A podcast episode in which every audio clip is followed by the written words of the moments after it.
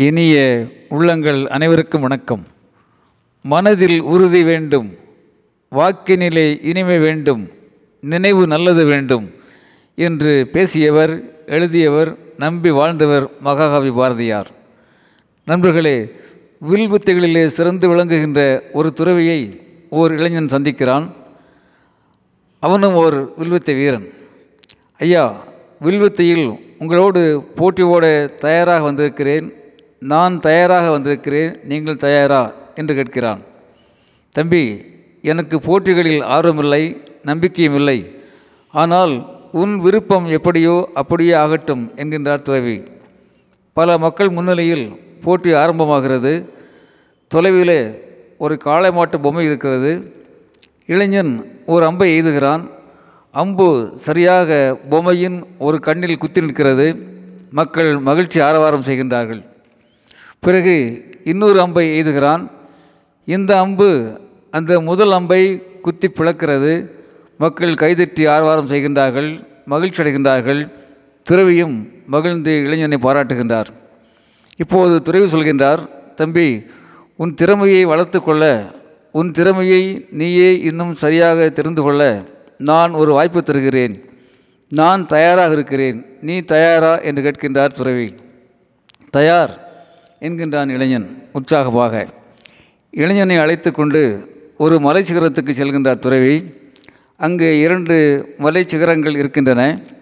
மக்கள் நடந்து செல்ல இரண்டு சிகரங்களும் ஒரு மரப்பாலத்தால் இணைக்கப்பட்டிருக்கின்றன. அந்த பாலத்தில் இரண்டு பேர் சேர்ந்து நடக்க முடியாது. ஒருவர் பின் ஒருவராகத்தான் செல்ல முடியும். மேலும் காற்றடித்தால் பாலம் பலமாக ஆடும். பாலத்துக்கு கீழே பயங்கரமான ஒரு பள்ளத்தாக்கு இருக்கிறது. துறவியும் இளைஞனும் அந்த பாலத்தில் நின்று கொண்டிருக்கிறார்கள். தம்பி என்னை கவனி என்று சொல்கின்றார் துறவி. ஒரு அம்பனை எடுக்கிறார்.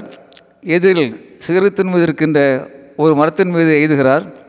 மரத்திலிருந்து ஒரு பழம் விழுகின்றது. தம்பி நீயும் ஒரு அம்பு எடுத்து எய்துவாயாக. இன்னொரு பழம் விழட்டும். இருவரும் மகிழ்ச்சியாக சாப்பிடலாம் என்று சொல்கின்றார் துறவி.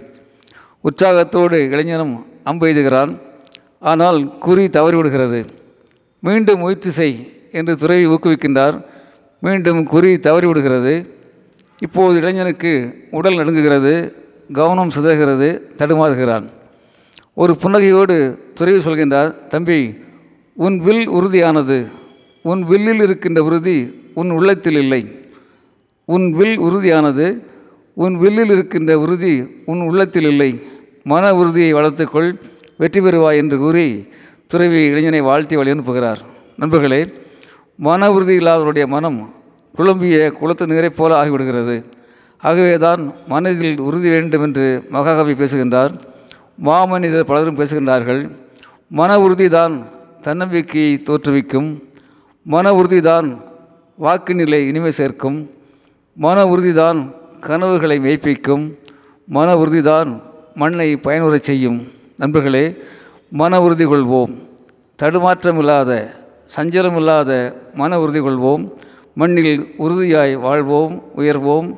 அன்புடன் அரங்க கோபால் இயக்குனர் சிபிஐஏஎஸ் அகாடமி கோவை.